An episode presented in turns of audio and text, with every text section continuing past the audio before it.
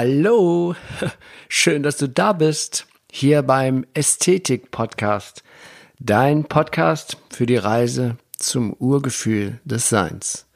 Mein Name ist Achim Ludwig und ich freue mich riesig, dass wir hier in den kommenden Folgen gemeinsam dieses spannende Thema Ästhetik immer, immer mehr erfahren und entdecken.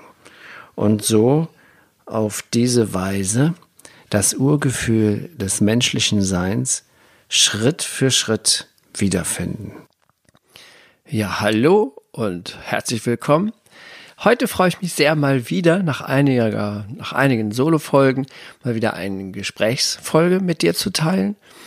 Ähm, ich habe dabei Stefan Wiesmann hier auf meinem Podcast-Sofa gehabt und äh, Stefan ist ähm, Coach und er hört sehr gerne auch den Ästhetik-Podcast. Darüber sind wir dann auch ins Gespräch gekommen und das war so interessant, was er dazu beigetragen hat, also zu, zu meinen Gedanken zum Ästhetischen, dass ich ges direkt gesagt habe, hey Stefan, das ist so cool, was du zu sagen hast. Hast nicht mal Bock auf mit, mit mir auf dem Podcast-Sofa mal eine Gesprächsfolge aufzunehmen? Und er hat sofort spontan zugesagt und ähm, einige Tage später saß er hier und es war mal wieder unein, also ohne Vorbereitung sind wir ganz intuitiv in dieses, in das Thema eingestiegen, ohne Vorbereitung, ohne Plan und das ist mal wieder so ein tolles, interessantes Gespräch daraus geworden. Ich freue mich sehr, dir das jetzt zu präsentieren. Ja, hallo, da sind wir wieder mit, einem, mit einer Gesprächsfolge und ich freue mich heute voll, voll, volle Kanne, dass ich hier einen sehr interessanten Gesprächspartner auf meinem Podcast-Sofa sitzen habe und das ist der Stefan Wiesmann. Wir haben uns erst vor relativ kurzer Zeit kennengelernt, aber ähm, der Stefan hat auf jeden Fall was zu sagen und er hat auch in dem Podcast schon ein, ein oder andere Mal gehört. Und da sind wir immer so ganz tief in dem Austausch und habe gesagt, sowas könnten wir eigentlich ja auch mal aufnehmen. Und dann hat er spontan gesagt, ich bin jetzt hier und jetzt erstmal herzlich willkommen, Stefan, auf meinem Podcast-Sofa. Danke, Achim. Also ähm, ja, ich bin da auch äh, hoch erfreut irgendwie, dass du mir da so direkt die Option mal äh, kundgetan hast. Da hast du nicht mal Lust auf dem Postcard-Sofa, Podcast-Sofa, so heißt es, ähm, mal was zu sagen. ja, ich bin total äh, aufgeregt auch. Ähm, aber vielleicht erstmal so ein paar Sätze zu mir. Also ich habe ähm, eine längere berufliche Strecke sozusagen auch hinter mir und auch einen Such- und Findungsprozess und äh, ich glaube, das berührt ganz stark das Thema der Ästhetik und aber auch ganz stark das Thema des Urvertrauens und so weiter. Nur ein paar Eckdaten. Also ich habe irgendwann mal angefangen, äh, eine Ausbildung zum Gärtner zu machen, habe die auch absolviert, habe in der Psychiatrie gearbeitet, wollte Psychologie studieren. Hat sich dann doch äh, nicht so ergeben, weil ich gemerkt habe, nein, das äh, nee, behagt mir irgendwie nicht. Äh, habe dann Sozialwissenschaften studiert, mich grundsätzlich mit kritischen oder kritisch auseinandergesetzt mit Gesellschaft, Leben, Menschen und so weiter und bin heute unter anderem auch als Berater und Coach tätig, arbeite auch an der Schule und berate Lehrer, Schüler, Schülerinnen und Eltern. Genau. Ja, ich glaube, das ist ein Job, den wir jetzt äh, nötiger denn je brauchen. ja, in der Tat ist es so, dass aufgrund unserer Umwälzungsprozesse, sage ich mal, in unserem digitalisierten Zeitalter natürlich die Optionen mannigfaltig sind. Man spricht ja auch von Multi-Optionsgesellschaft und so weiter. Und gerade Bildungsweg junger Leute wird damit undurchsichtiger. Und da braucht es einfach ein bisschen mehr Orientierung und auch ein bisschen mehr Vertrauen bei sich. Äh, und ich glaube, Leute, die jungen Leuten wiederum helfen, einfach Vertrauen zu schöpfen. Ja. Ein Coach ist ja jemand, so man kann ja sagen, ein Kutscher. Mhm. Ja, der gecoacht mhm, ist genau. der Coach. Ja. Und der Coach sagt aber nicht dem Coach jetzt, was er zu tun zu lassen hat, sondern, um Gottes ähm, Willen. Ähm, sondern es kommt aus ihm selbst her. Also der Coach holt das eigentlich aus ihm heraus, genau. kann man so sagen. Oder? Ich äh, vergleiche das mal gerne mit einer Hebammenfunktion. Letztendlich ist es so, ähm, dass äh, jedes Wissen, jede Lösung in einem Menschen drinne steckt. Mhm. Und es bedarf bestimmter Impulse, die durch Fragen sein können, die durch bestimmte Erlebnisse, Erfahrungen sein können, die dann erst hochgespült werden. Und da äh, kann man schon mal die ein oder andere Unterstützung von Freunden oder eben halt von Coaches, Beratern, wie auch immer, brauchen, um sozusagen ja, den Weg äh, zur Öffnung zu begehen. Das ist halt je nach Problemlage oder Konflikt oder äh, Entscheidungsproblematik natürlich nicht einfach und hat auch was mit Mut zu tun ähm, und genau und eben mit Vertrauen. Und letztendlich geht es immer um Vertrauen in sich selbst und da kann äh, ein Coach eben halt ein Wegbegleiter sein für eine gewisse Zeit. Da sind wir jetzt ja beim ursprünglichen Thema des Ästhetik-Podcasts. Mhm. Ästhetik als Portal zu diesem Urvertrauen. Ja. Wie würdest du das, wie, auf welche Art und Weise kann der Coach mir helfen, da wieder reinzufinden? Naja, du kommst als, also erstmal, ja, natürlich suchst du, oder ja, du suchst einen Coach auf, um ein bestimmtes Problem oder ein bestimmtes, einen bestimmten Konflikt zu klären. Du schilderst ihm ja eine Situation. Und oft machen wir äh, uns einfach an äußerlichen Sachen fest. Also ich habe zum Beispiel ein Problem mit einem Arbeitskollegen XY.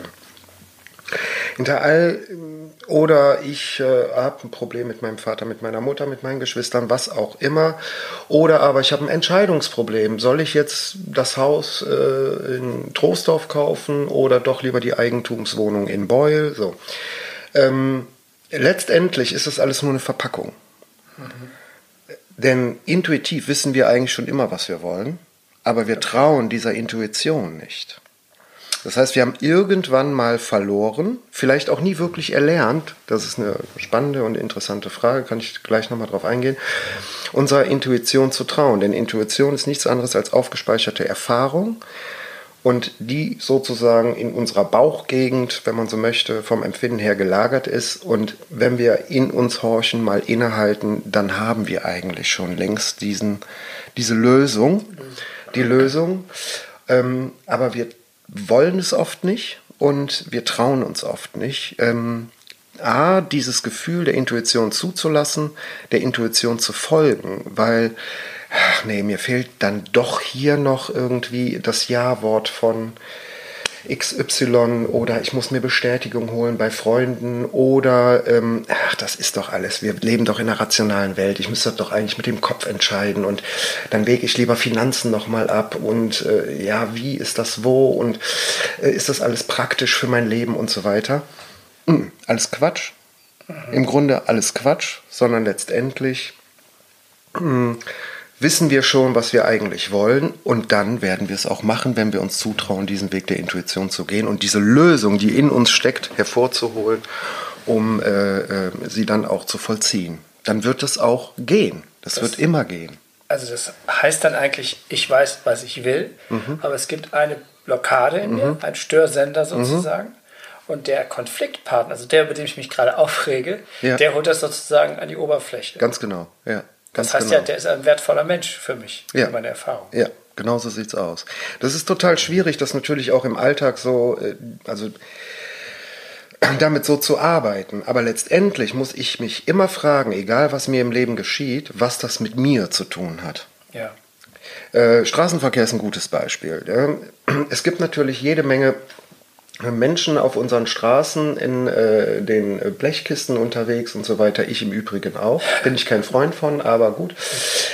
Und dann regt mich ein bestimmtes Verhalten auf. Warum regt mich dieses Verhalten auf? Gut, jetzt gefährdet er vielleicht andere und sich selbst auch. Äh, so, das sage ich mir erstmal. Aber vielleicht ist es auch einfach nur eine, eine leichte Unachtsamkeit, die überhaupt nicht hätte gefähr oder die überhaupt nicht gefährlich sein könnte und trotzdem regt es mich auf. Was passiert? Ich habe die Straßenverkehrsordnung im Kopf und denke, ja, das kann er doch jetzt nicht einfach so machen. Das kann er jetzt geht oder so. Und auf einmal werde ich sozusagen zu dem Wächter dieser Straßenverkehrsordnung, die ja auch ihren Sinn hat, ist ja gar keine Frage. Aber ich rege mich darüber auf und ich muss doch mich gar nicht drüber aufregen. Und trotzdem triggert der irgendwas an mir oder in mir. Und dann denke ich mir, ja, vielleicht hat er sich in dem Moment eine Freiheit einfach genommen, auch aus Unachtsamkeit, die ich mir vielleicht hätte gerne genommen. Und ich erlaube sie mir okay. nicht. Du zeigst, also der Spiegel ist dann. Ja. Der andere spiegelt mich. Ja. Genau. Das ist interessant. Wir hatten gerade einen Song aufgemischt, der so ist. Rendezvous mit ich. Ah, ja. ja. Das heißt, wenn dir sowas begegnet und du ärgerst dich mhm. über den anderen, dann hast du ein Rendezvous mit dir. Weil ja. du kannst nur über dich selber ärgern. Der andere ist neutral. Eigentlich. Ja, genau. Ja. Der andere weiß ja gar nicht, was er mit dir macht. Nee. Und das ist auch im Arbeitsfeld, kennt wahrscheinlich jeder mit Kolleginnen oder Kollegen.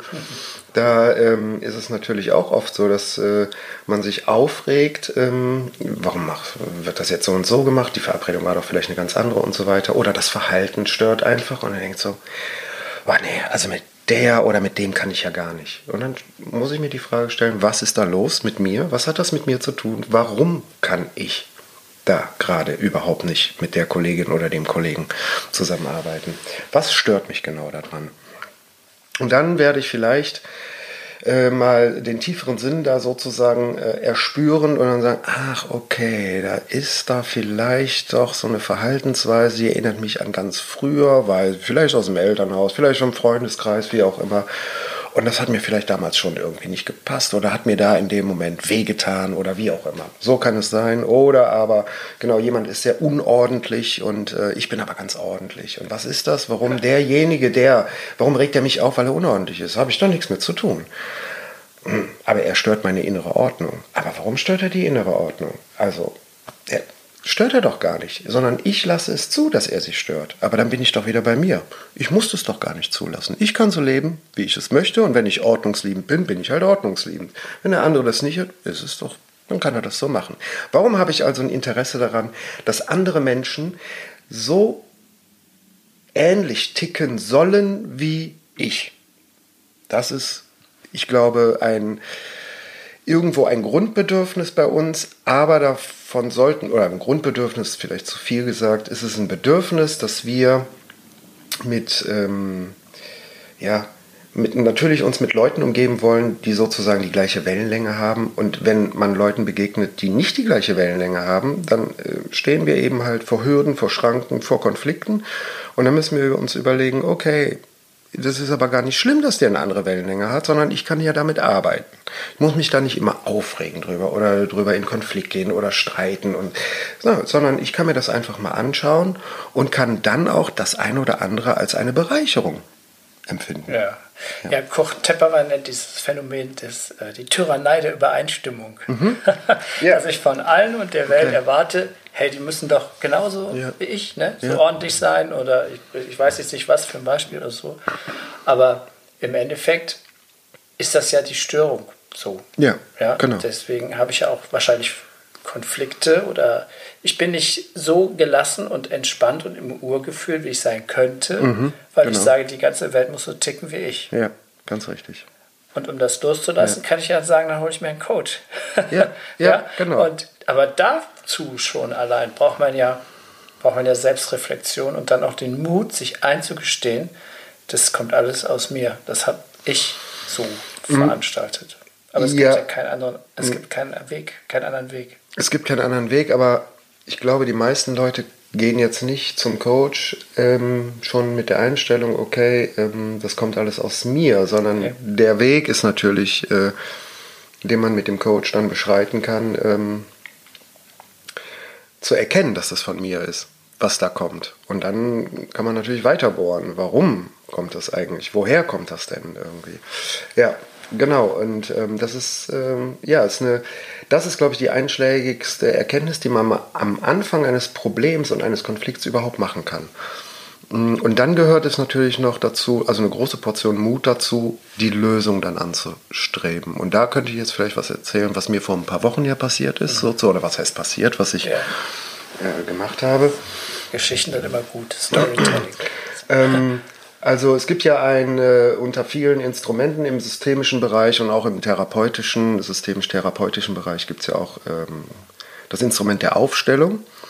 Und ähm, ich äh, bin vor, hm, sagen wir mal, vier, fünf, sechs Wochen, das ist ein längerer Prozess, das kann man gar nicht so beschreiben, wann jetzt sozusagen es plopp bei mir gemacht hat, aber ich dachte so, Mensch, da hast du aber einen Konflikt.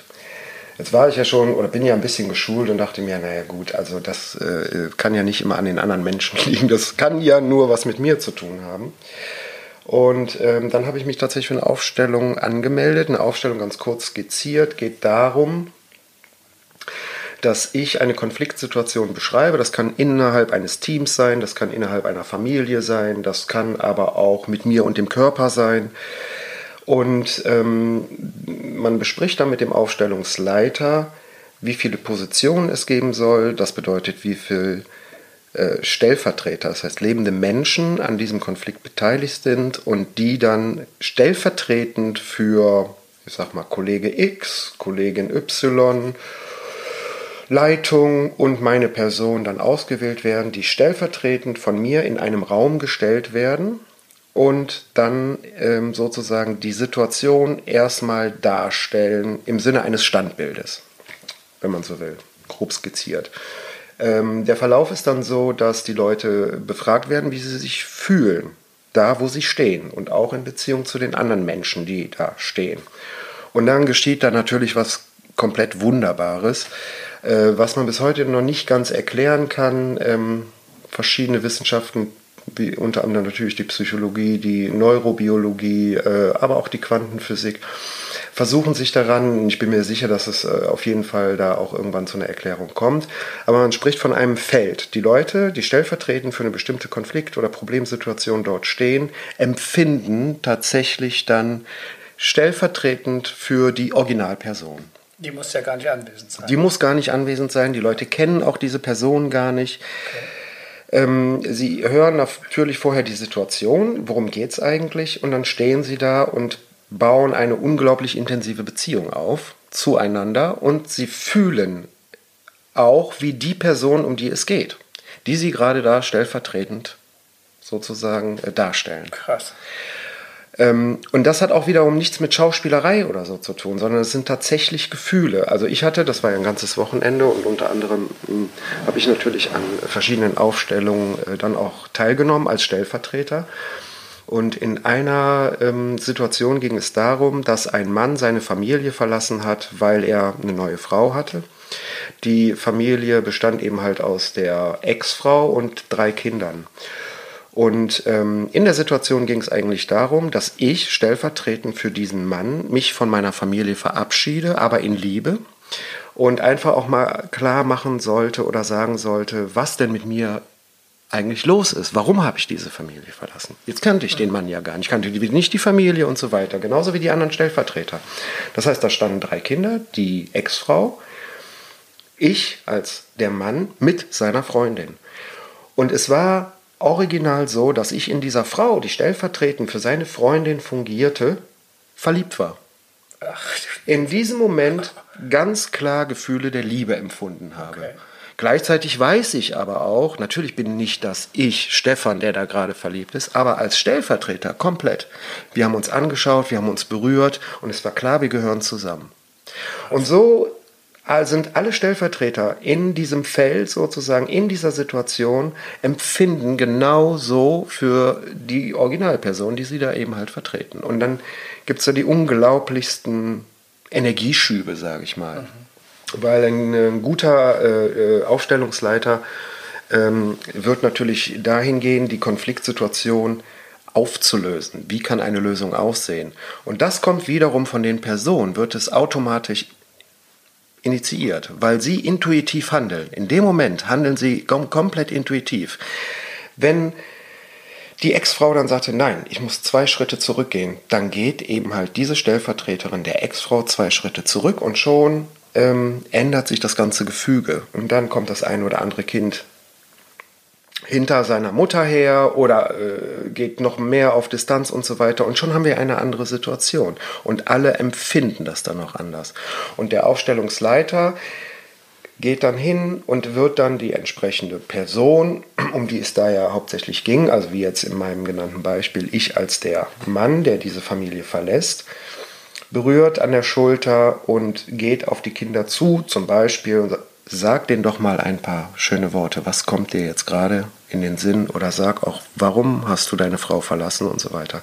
Und sowas geht ähm, nur mit ganz großen Emotionen mhm. sozusagen vonstatten. Und es wurde an diesem Wochenende sehr viel geweint. Ja. Es wurde, wurde sehr viel durchlebt, aber danach ist ganz viel gelöst. Und man hat wirklich in dem Moment einen Kontakt, nicht nur zu sich selbst, sondern auch, man erlebt intensiv den Kontakt, dass wir eigentlich alle miteinander verbunden sind. Ja. Also es ist eigentlich ja in dem Sinne ein Verständnisritual. Also mhm. Verständnis-Vergebungsritual sozusagen. Mhm. Genau. Kann das es halt sein. natürlich genau. ganz viel aus dem, aus dem psychischen Mülleimer. Ja. Da kommt ganz viel hoch, wie du sagst, wird geweint, ist extrem ja. Äh, emotional. Ja. Und ähm, es ist ja schon ein wahnsinniges Werkzeug. Also ich hörte schon oft systemisches Aufstellung oder mhm. Aufstellung nach und so, mhm. habe aber selber jetzt noch nie so detailliert darüber das mhm. mal erfahren, weil du ja mhm. selber jemand bist, der es am eigenen Leibe ja. aus eigener Erfahrung ja. erzählt. Ja. Ne?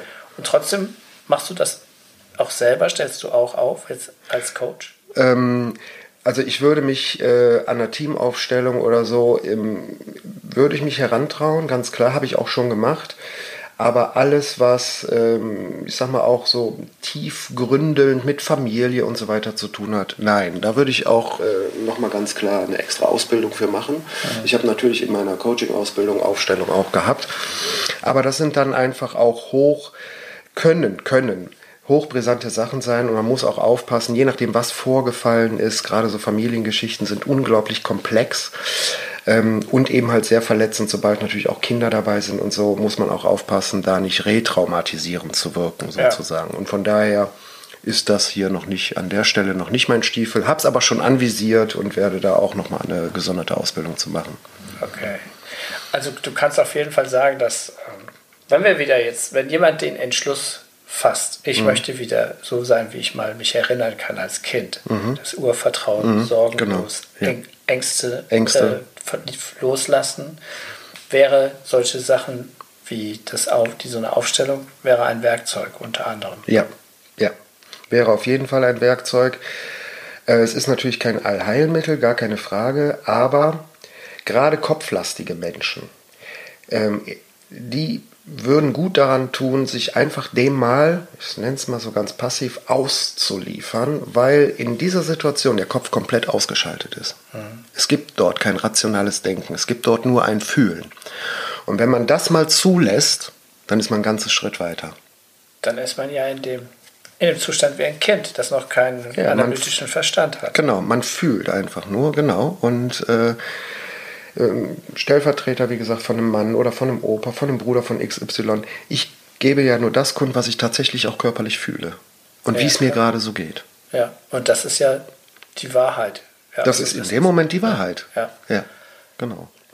Beeindruckend. Wie ja, ist wieder der. Kreis schließt zur Ästhetik. Ja.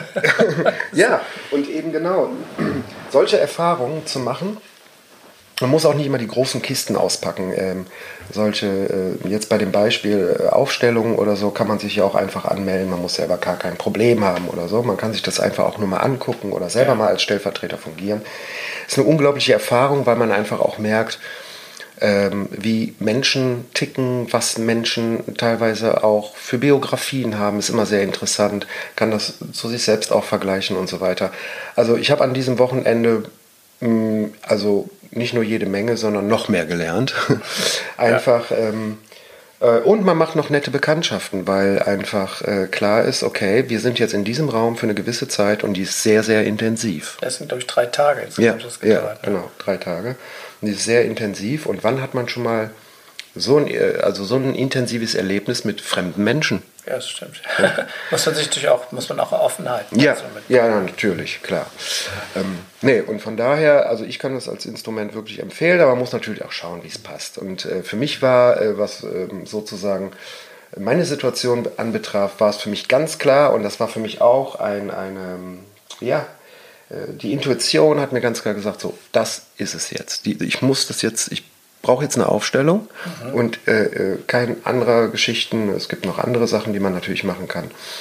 Äh, oder Gespräche einfach führen. Nein, ich wollte unbedingt eine bestimmte Situation nochmal durcherleben. Und das war genau das Richtige. Also ich bin meiner Intuition gefolgt und bin super seitdem aus dem Wochenende raus und hat für mich einfach nochmal jede Menge Klarheit gebracht. Super. Ja. Das ist super. Das ist ein schöner, schönes Abschlusswort, oder? Schade. Oder ich wollte jetzt noch mal ganz kurz den Bogen äh, spannen. Noch, wir haben noch Zeit. Also ja, okay. ähm, den Bogen spannen, eben genau. Und ähm, wenn man dann so sehr bei sich ist und merkt, ähm, wie wertvoll, ich meine es nicht narzisstisch, das ist wieder eine ganz andere äh, Kiste, das ist ja äh, eben halt auch schräg und konfliktbeladen, sondern wie wertvoll man selbst ist, wie individuell man selbst ist und sozusagen auch in sich ruht, dann bekommt man auch einen ganz anderen Blick für die Ästhetik. Und dann wird Natur erstmal tatsächlich erlebbar. Ja. Dann sieht man da erst erstmal, was da alles ist. Ja, ja genau. Und ähm, dann fällt einem auch die Symmetrie der Natur auf. Und ähm, das ist dann wirklich einfach ein ganz anderes und viel intensiveres Erleben. Alles andere, wenn wir in Konflikten mit uns selbst sind, die uns oft gar nicht bewusst sind, verstören den Blick auf unser Umfeld und insbesondere auf das, was schön ist. Man ja. kann sich ja immer streiten, der eine findet das schön, der andere findet das schön. Ich glaube, äh, bei der Natur gibt es diese Diskussion nicht. Man kann zwar die eine Blume nicht so toll finden wie die andere, okay, aber insgesamt, wenn man sich das ganze Ökosystem betrachtet, äh, oder einen Wald oder einen See oder so, dann glaube ich, brauchen wir nicht lange darüber zu reden, ob sowas schön ist oder nicht. Da glaube ich, das empfindet jeder Mensch so. Die, ja. da gibt, das die, ähm, die Schönheit liegt im Auge des Betrachters, sagt man ja. Mhm. Und ich sage immer, die Schönheit, die im Auge des Betrachters liegt, ist die Schönheit vom, des Verstandes. Aber die Schönheit im Herzen, mhm. das ist die Schönheit des Lebens. Und die ist bei allen, das sind alle gleichgeschaltet. Genau. Das genau. ist der Ursprung. Ja. Und das finde ich ist jetzt ein schönes Schlusswort. Ja. ja. sehr schön. Also danke, Stefan. Ja, sehr gerne. Dank. Sehr gerne. Falls jemand von den Hörern mit dem mal Kontakt aufnehmen möchte, kann er mir ja was schreiben. Ich ja, ja, gerne. haben wir ja auf meiner Homepage. Ansonsten danke ich dir vielmals für dieses Gespräch, wo wir, jetzt wissen wir schon wieder das Thema, was wir am Anfang noch gar nicht klar war. Und ähm, ja, wieder super spontan in einem Rutsch, ein One-Take-Track. Ich freue mich super und ich danke dir ganz herzlich. Ich danke dir. Hat Spaß gemacht. Schön. Jo, fand ich auch. Gut, bye bye. Bye bye. Tschüss. Ja, so war das Gespräch mit Stefan. Ich ich hoffe, dass es dich ebenso inspiriert hat und so bewegt hat wie mich auch, weil ich finde das schon super einzigartig, sowas also so aus so einer Geschichte heraus so hautnah zu erleben, wie, wie, wie, wie ja wirklich in, tatsächlich jede Wahrheit, die ganze Wahrheit vollständig in uns selbst zu finden ist. Und das ist, glaube ich, auch ganz wichtig, die Lösung für jedes Problem, für jeden Konflikt für etwas, wenn du ein Ziel hast, das du noch nicht erreicht hast, das findest du alles in dir. Und das ist jetzt, so hat sich eben im Gespräch wieder ganz von alleine, wie aus Zauberhand, der Titel für diese Podcast-Folge herauskristallisiert. Und der ist halt eben, alles ist in dir. Ich finde es immer so toll, wie das immer entsteht. Und es macht mir immer mehr Spaß, diese Gespräche zu führen. Ja, ich ähm, hoffe, es hat dir eben gut gefallen. Wenn es dir was gebracht hat, dann like es, ähm, empfehle es weiter.